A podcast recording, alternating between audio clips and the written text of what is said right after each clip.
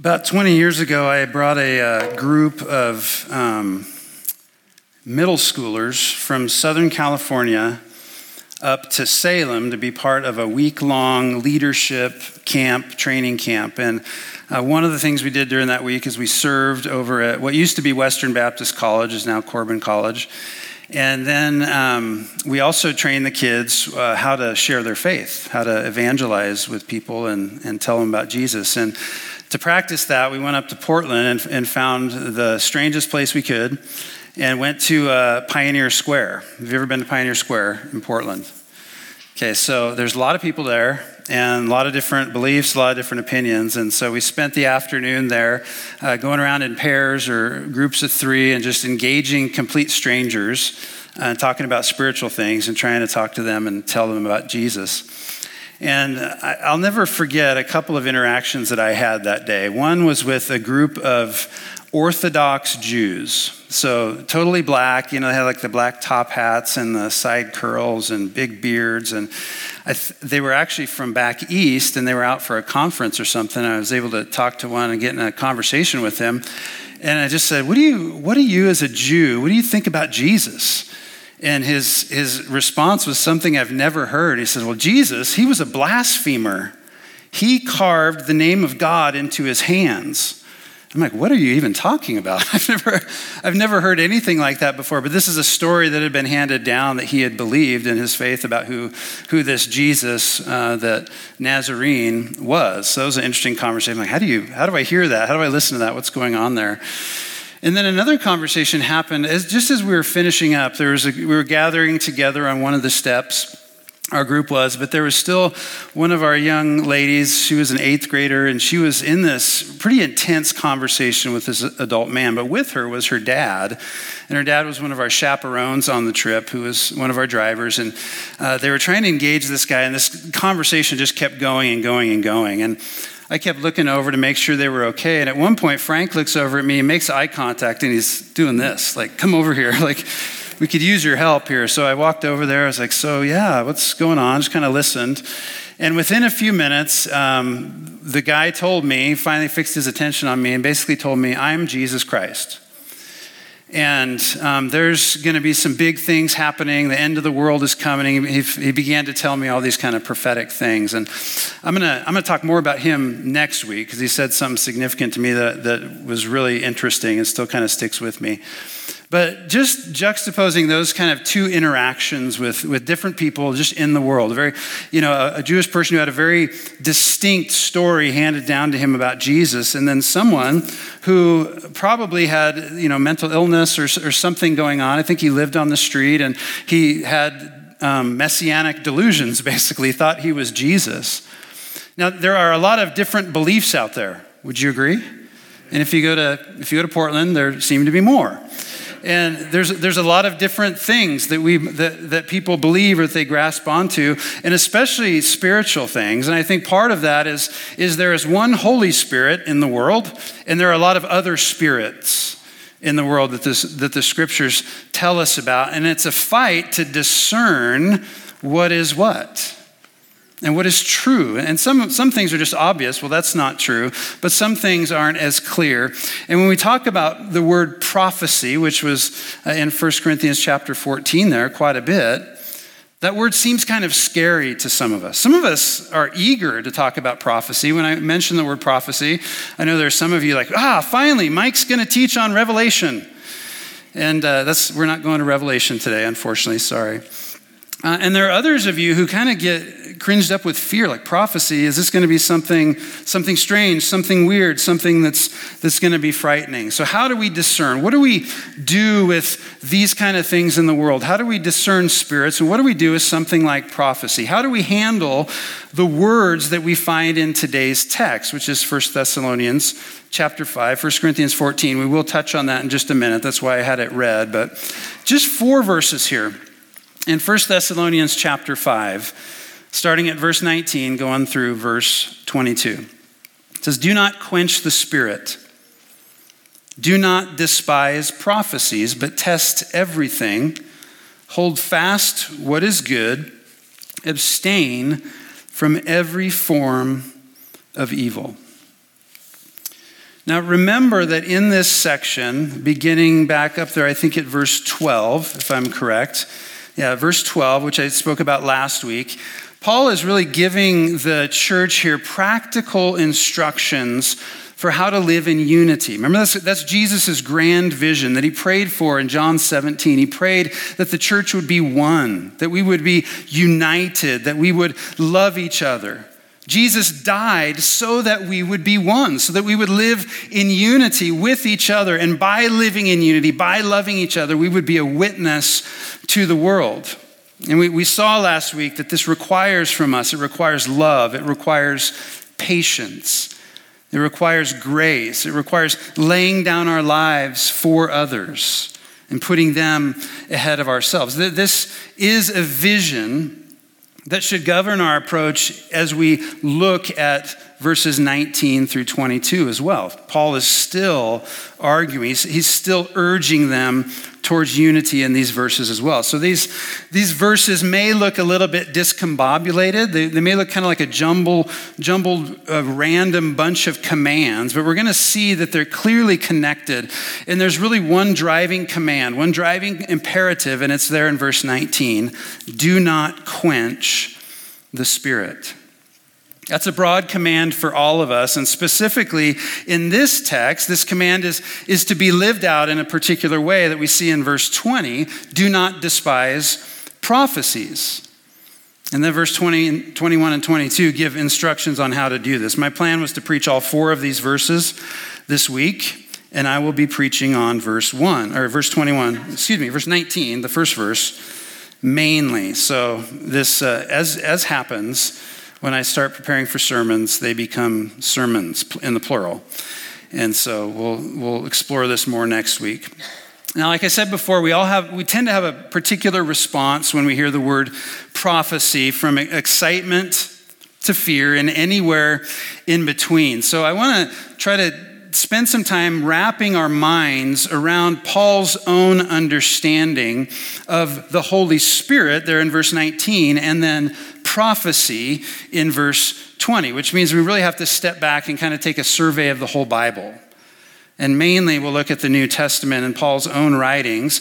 But as we look back at the Old Testament, if you were to do a study and, and, and, search for the words spirit and prophecy together, you would find those words connected quite a few times throughout the Old Testament. So when the Spirit fell on someone in the Old Testament, they would often prophesy. And, and we can even see in the New Testament, looking back, that the Old Testament prophets were speaking as the Spirit led them to speak. So the Holy Spirit and prophecy were very connected in the Old Testament. And then when we come to the New Testament, the most obvious place for us to start is in Acts chapter 2 on the day of Pentecost. So we'll look there. I have it up on the board, the first four verses on the screen. When the day of Pentecost arrived, they were all together in one place. And so these are the disciples after Jesus had ascended into heaven and they're waiting for the gift he said he would give them. They're all together in, in this room, and suddenly there came from heaven a sound like a mighty rushing wind, and it filled the entire house where they were sitting. And divided tongues as of fire appeared to them and rested on each one of them. And they were all filled with the Holy Spirit and began to speak in other tongues as the Spirit gave them utterance. And the first thing I want you to notice about this story is that the Spirit, the Holy Spirit, is visibly represented in this, in this story by tongues of fire. So, little flames, if you will, of fire that appeared and rested above the disciples. And that, and that, in some sense, should remind us of a lot of imagery. But one thing it should remind us of, if we've read the Gospels, we should go back to Luke 3 and Matthew 3 and remember the words of John the Baptist. As he was looking forward to Jesus' coming, he says, I baptize you with water, but there's one more powerful than me. I can't, I'm not even worthy to untie his sandals. He's coming and he's going to baptize you with the Holy Spirit and fire. So the Holy Spirit, metaphorically, then, is, is, is likened to fire. So, if that's the case, what might it mean to quench the Spirit? Going back to 1 Thessalonians 5. It'd be like throwing water on a fire, wouldn't it? Be like putting a fire out or, or extinguish it, extinguishing it, dousing it. And, and in 1 Thessalonians 5, Paul is saying, don't do that. Don't throw water on the Spirit. Don't throw a wet blanket on him. Don't quench the Spirit. I mean, consider what might have happened here in Acts if these disciples had said, "Hey, this is kind of crazy. I don't like this. Get rid of those. Get rid of that fire. Hey, you stop talking in Spanish. You stop talking in French. Stop talking in all these funny languages. Stop, stop, stop, stop." What would have happened if the apostles had quenched the Spirit in that moment? We wouldn't have the church, folks. We wouldn't have the spread of the gospel in the book of Acts. We wouldn't have all these things. Now, fire is scary, it's powerful. Whenever I get my weed burner out, my wife gets anxious. okay? She's uh, over there nodding, like she runs for the hose, you know? Fire is scary, it's powerful, it can be destructive. But fire is also a life giving blessing. We find warmth from it. We cook food with it. It's a powerful and a good tool. And the fire, who is the Holy Spirit, is the kind of fire that we want. And it's actually, here, we see that it's actually more dangerous to quench him than it is to fan him into flames. Now, in response to this outpouring of the Spirit at Pentecost, all, a lot of people who are watching this and listening to this happen said, These people are drunk and, and they're, they've got new wine in them. And, and then the newly spirit filled Apostle Peter stands up and he begins to preach. It. Well, he preaches a pretty short and powerful sermon that many people respond to. But in that sermon, he quotes the prophet Joel. So if you look at Acts 2, starting at verse 17, he is quoting Joel chapter 2 in his sermon, and here's what he says basically saying, This is what is being fulfilled right now. And in the last days it shall be, God declares, that I will pour out my spirit on all flesh, and your sons and your daughters shall prophesy, and your young men shall see visions, and your old men shall dream dreams. Even on my male servants and my female servants in those days, I will pour out my spirit, and they shall prophesy. So, like Jeremiah, like Ezekiel, these other Old Testament prophets, Joel envisioned and prophesied of a time when God would give his very own spirit to his people. And that, pro- that prophetic word, that prophecy, was coming true on the day of Pentecost. And that gift, that gift of the Holy Spirit, continues today. God continues to give His Holy Spirit to His people to indwell us as a seal of His covenant love for us and our salvation, as a, as a down payment of all the future blessings that we will have in Him if we trust in Jesus Christ. So if you're a follower of Jesus, if you put your faith in Him, you have the Spirit of God dwelling in you. Amen. Now, what Joel's prophecy does here, though, is it also paints a picture of the ubiquity of this prophetic gifting. Now, his, his, it's interesting that his prophecy doesn't even mention tongues, it mentions prophecy and, and the ubiquity of this in the last days. So, as all manner of people, or all, it says, all flesh, I will pour out my spirit on all flesh. So, all manner of people will be filled with the Spirit, not just men, but also the women. Not just the sons, but also the daughters. Not just the old, but also the young. Not just the, the, the ones who are socially well situated, but also the slaves and the servants. The Spirit will be given to all flesh, to all manner of people, and all manner of people will prophesy. So, just as in the Old Testament, there's a, there's a distinct connection here in Acts 2 between the, the Holy Spirit and the, the gift or the act of prophecy in the New Testament. And that's apparent throughout the book of Acts, which we will look more closely at next week. But for now, what I want to do is turn to Paul's most extended teaching on this subject, which we find in 1 Corinthians. So turn, if you will, back over to 1 Corinthians. And this comes in the um, in the context of a larger argument that, that Paul is making to the Corinthian church for unity. Does that sound familiar? He, he's urging them to be one, to be united, to love each other, because they're a very divided church. This is the same issue that Paul is addressing in 1 Thessalonians 5. And the main place where, where prophecy is mentioned in Paul and his writings is this lengthy discussion in, in chapters 12 through 14 of 1 Corinthians on spiritual gifts, on the gifts, if you will, of the Spirit. And the first thing that we see as we look at 1 Corinthians 12 is that prophecy is seen here as an important spiritual gift. So, starting at verse 4 of chapter 12. Now, there are varieties of gifts, but the same Spirit.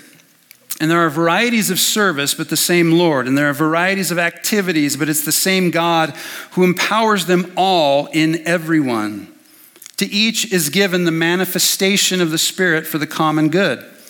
For to one is given through the Spirit the utterance of knowledge according to the same Spirit. To another, faith by the same Spirit. To another, gifts of healing by the one Spirit. To another, the working of miracles. To another, prophecy. To another, the ability to distinguish between spirits. To another, various kinds of tongues. To another, the interpretation of tongues. All these are empowered by one and the same Spirit who apportions to each one individually as he wills. So the big point here is that the one Spirit gives all of the gifts throughout the body. Now, I don't think this list is an exhaustive list of all the spiritual gifts. I think Paul is specifically focusing on these more kind of miraculous gifts that the, that the Corinthian church is so enamored with. They're so excited about these. It's a big deal, but it's creating division within the church. And so he says, everybody has gifts, and the Spirit is the one who gives them. Then a few verses later, he then begins, this is interesting, he assigns levels of importance to these various gifts within the church. So 1 Corinthians chapter 12, starting at verse 27. It says, Now you are the body of Christ and individually members of it. He's just gone over this whole metaphor. The church is like a body. We're, we're each a member. We're a finger, we're an eye, we're a hand, we're, we're a toe. Whatever we are, we're each an important part of the body. You are the body of Christ and individually members of it. And God has appointed in the church first apostles, second prophets, third teachers, then miracles, then gifts of healing, helping, administrating, and various kinds of tongues. Are all apostles? Are all prophets? Are all teachers? Do all work miracles? Do all possess gifts of healing? Do all speak with tongues? Do all interpret? Those are all rhetorical questions, and the implied answer for every single one of them is no. Not everyone has all of these giftings. Not everyone has the same gifting. Everyone has different giftings. And then here's how he ends that in verse 31 But earnestly desire the higher gifts. You should be asking your question which are the higher gifts and why should I desire them? In the interest of time, there are a few other passages in the New Testament that are uh, pertinent and that connect with this, and I'll just throw them up there for you Romans 12, 6 through 8, Ephesians 4, 11 and 12, and 1 Peter 4, 10 and 11. You can look at those on your own, but you'll notice that prophecy in some way, shape, or form is mentioned in every one of these lists. We have to pay attention to that fact. Now, the main point of Paul's discussion in 1 Corinthians 12 through 14, again, is this urge toward unity which should sound familiar again because that's what we're seeing in 1 Thessalonians 5. And in Corinth, one of the most divisive issues in this church was the issue of spiritual gifts, specifically speaking in tongues. This was a gift that had been put at the top of the importance level, and it had become kind of a spiritual litmus test. If you speak in tongues, then you're more spiritual than if you don't speak in tongues. So some were assigning status within the church based on that gift. And Paul's point in chapter 12 is that the Holy Spirit has given a diversity of gifts throughout the body, and then he's the one who's fit the body together in a way that pleases him. So even if we have a really important gift or, or, a, or a gift that he calls one of the higher gifts, we don't get to brag about it because it's a gift. It was something that was given to us. We didn't earn it. We didn't deserve it. We didn't make it happen. We didn't work really hard for it. It's a free gift. So the spiritual gifts are given for the purpose of unity, not division. And they should always be practiced and grounded in love, which is the reason that 1 Corinthians 13 sits right in the middle of this passage. Now, the second point I would make here from this 1 Corinthians is that all spiritual gifts are given to build up the church. So he spent chapter 13 calling them to love as their main priority. And then he focuses on prophecy and tongues in chapter 14, where he says here, Pursue love, verse 1. Pursue love and earnestly desire the spiritual gifts, especially that you may prophesy. And notice the command earnestly desire the gifts. Now, we usually earnestly desire things that we want for ourselves. Like, I earnestly desire a vacation in Maui. Okay? And I don't desire that for you, I desire that for me. Maybe, you know, for my wife, of course, but we desire things we want for, for ourselves, but what Paul is calling them here to is earnestly desire these gifts driven by love, not by self selfishness or self centeredness. Because the Holy Spirit gives these gifts, these, these gifts that you should earnestly desire, the Holy Spirit gives them to the body for the sake of the body, not for the sake of the one who has the gift. Always. The gift God gives the, that will build up the church the most is the gift that He's given you. Does that make sense? Amen. If you want a gift that will build up the church, use the one you have earnestly desire that he will give you gifts that will build up the church and then use them. So, so we should deeply desire whatever gifts God gives us, but desire the ones that build up and strengthen the church the most. So the next few verses here. Verse 2 For one who speaks in a tongue speaks not to men, but to God, for no one understands him, but he utters mysteries in the Spirit. On the other hand, the one who prophesies speaks to people for their upbuilding and encouragement and consolation. The one who speaks in a tongue builds up himself, but the one who prophesies builds up the church. Now, I want you to all speak in tongues, but even more to prophesy. The one who prophesies is greater than the one who speaks in tongues, unless someone interprets, so that the church may be built up. So, the focus on this entire chapter is building up the church. Let's just look through it here. Verse 5 so that the church may be built up. Verse 7 how will I benefit you? How will I build you up? How will I give you anything unless I bring you some revelation or knowledge or prophecy or teaching? Verse 12 So with yourselves, since you are eager for manifestations of the Spirit, strive to excel in building up the church. And then verse 26 let all things be done for building up. The Holy Spirit's work in the body of Christ as he gives his gifts to his people is a work of unity, a work of edification, and a work of love. He's decided to dispense his gifts throughout the church, throughout his body, for this reason. So when we resist the Spirit's work of unity in this way, we are in danger of quenching the Spirit. When you resist serving God through using your gifts for the sake of the body, you are quenching the Spirit. So, coming back to 1 Thessalonians.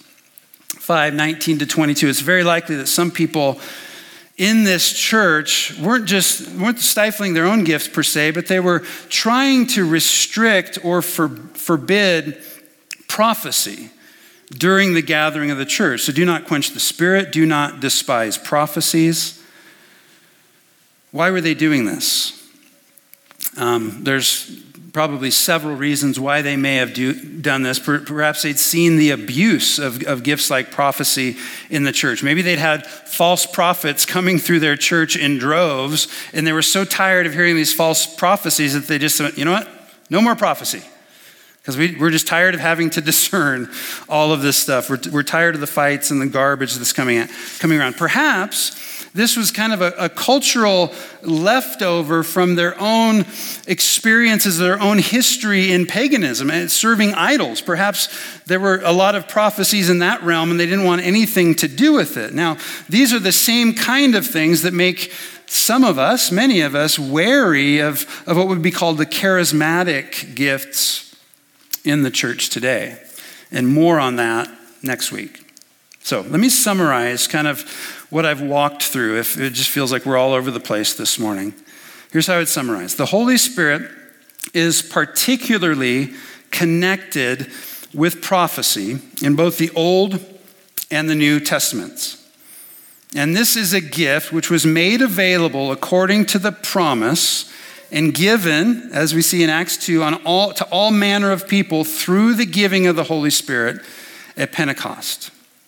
And in the early church, prophecy was seen as an important gift, a desirable gift, because of its unique ability to build up, to encourage, and to strengthen the church. However, as we look at these passages, we see that prophecy wasn't the only gift it was one gift of many, and Paul makes clear that the purpose of all spiritual gifts is for every believer to have a place in building up and strengthening the church. Okay, so that was a maybe three sentence summary of where we've been this morning. Now I want to just take it to a place where, okay, what does it mean for me? What does it mean for you? What does it mean for us to not quench the Spirit? Now, Again, I'll just give you a fair warning that I'll be returning to this text next week, trying to attempt to unpack. And I'll just say it was four verses, and I was like unpacking a suitcase, and it was like the bottomless suitcase. Okay? So it'll keep going next week, and we'll see what we find in it in regards to the Holy, Holy Spirit and the spiritual gifts in the church. And we'll look at prophecy in particular. So don't worry, you, you probably have about eight or nine or 100 different questions that come up as I talk this morning, and I tend to address many of those next week. But for now, let's just return to this command do not quench the spirit 1 thessalonians 5.19 don't douse don't throw water on don't extinguish his presence and work in your midst so, so based on kind of this broader picture of spiritual gifting in the new testament i think we have to we have to begin by addressing how we might be particularly prone to quench the Spirit today. And I think the first way that we do this is we quench the Holy Spirit's work in the church when we neglect or ignore or despise the manifestation of spiritual gifts in our midst. Now, I'm not even addressing here whether or not the gift of prophecy is still around, per se, we're going to talk about that more next week, or the next week, or the next week. But I'm thinking more broadly here, just at spiritual gifts in general. So we quench the Holy Spirit when we neglect, uh, ignore, or despise spiritual gifts within the church. And I think the first way that we do this, which I've already kind of gotten a little passionate about, the first way that we do this is in ourselves. We despise or neglect spiritual gifts um, when we fail to exercise the gifts that the Holy Spirit has given us, has given me, has given you in order to build up the church. So, are you a teacher? Are you a servant?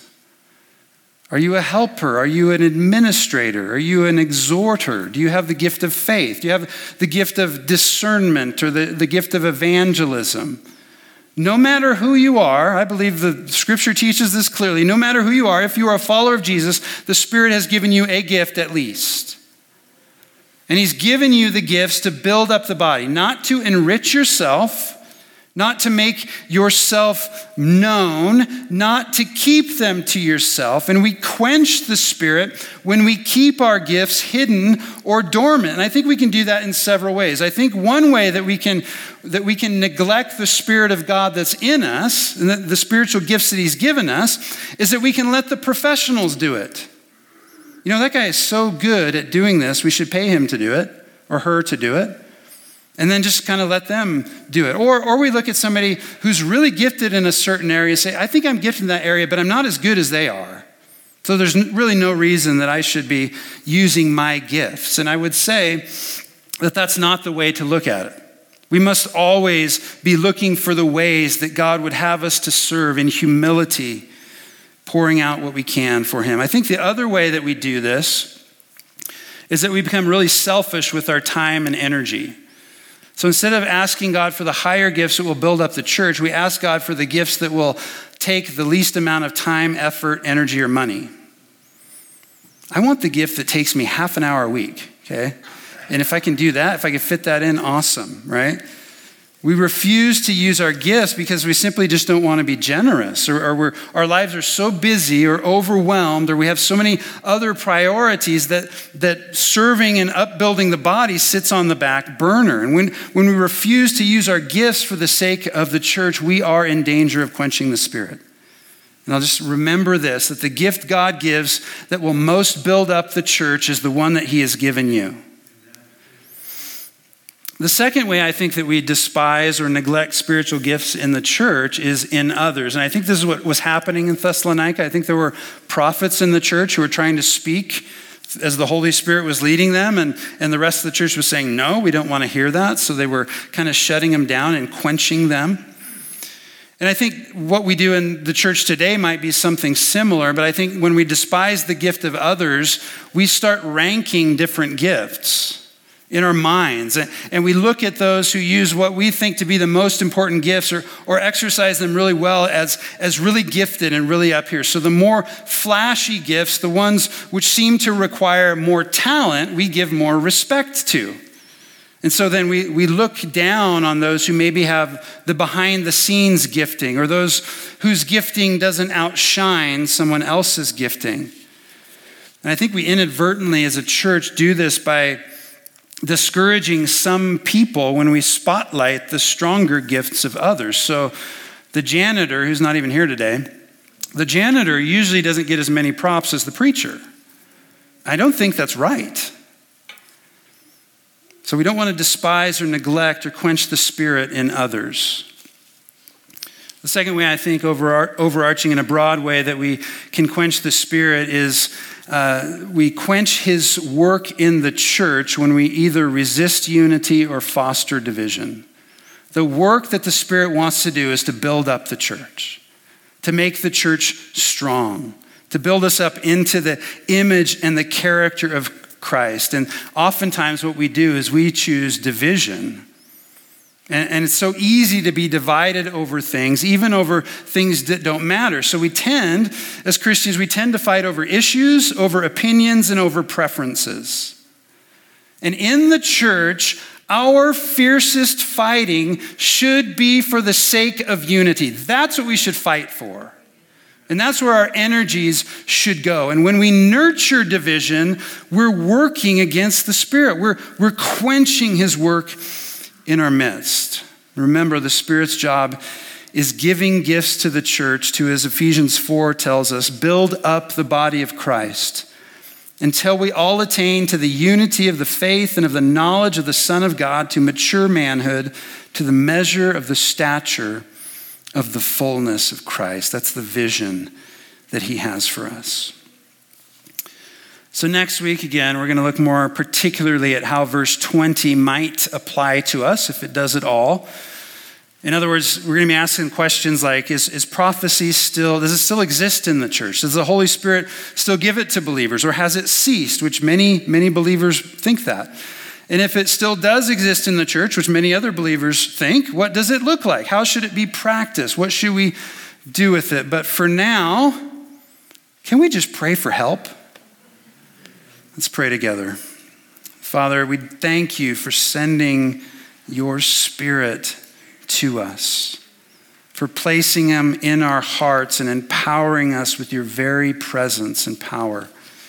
Father, we confess that we're guilty of quenching his work far too often, and we ask you, by your mercy, by your grace, to forgive us for that. We want to accept the Spirit and his gifts humbly and ask for the wisdom, the courage not to quench him.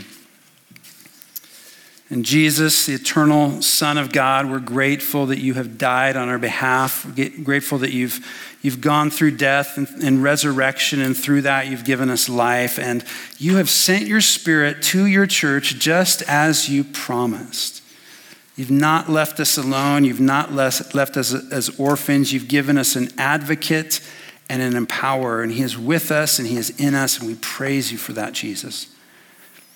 And then finally, Holy Spirit, we ask that you would spark a fire in us, a fire of love, a fire of grace and patience, peace, unity, of service, of humility, of, of new life, of courage, and of power in our church. Holy Spirit, come.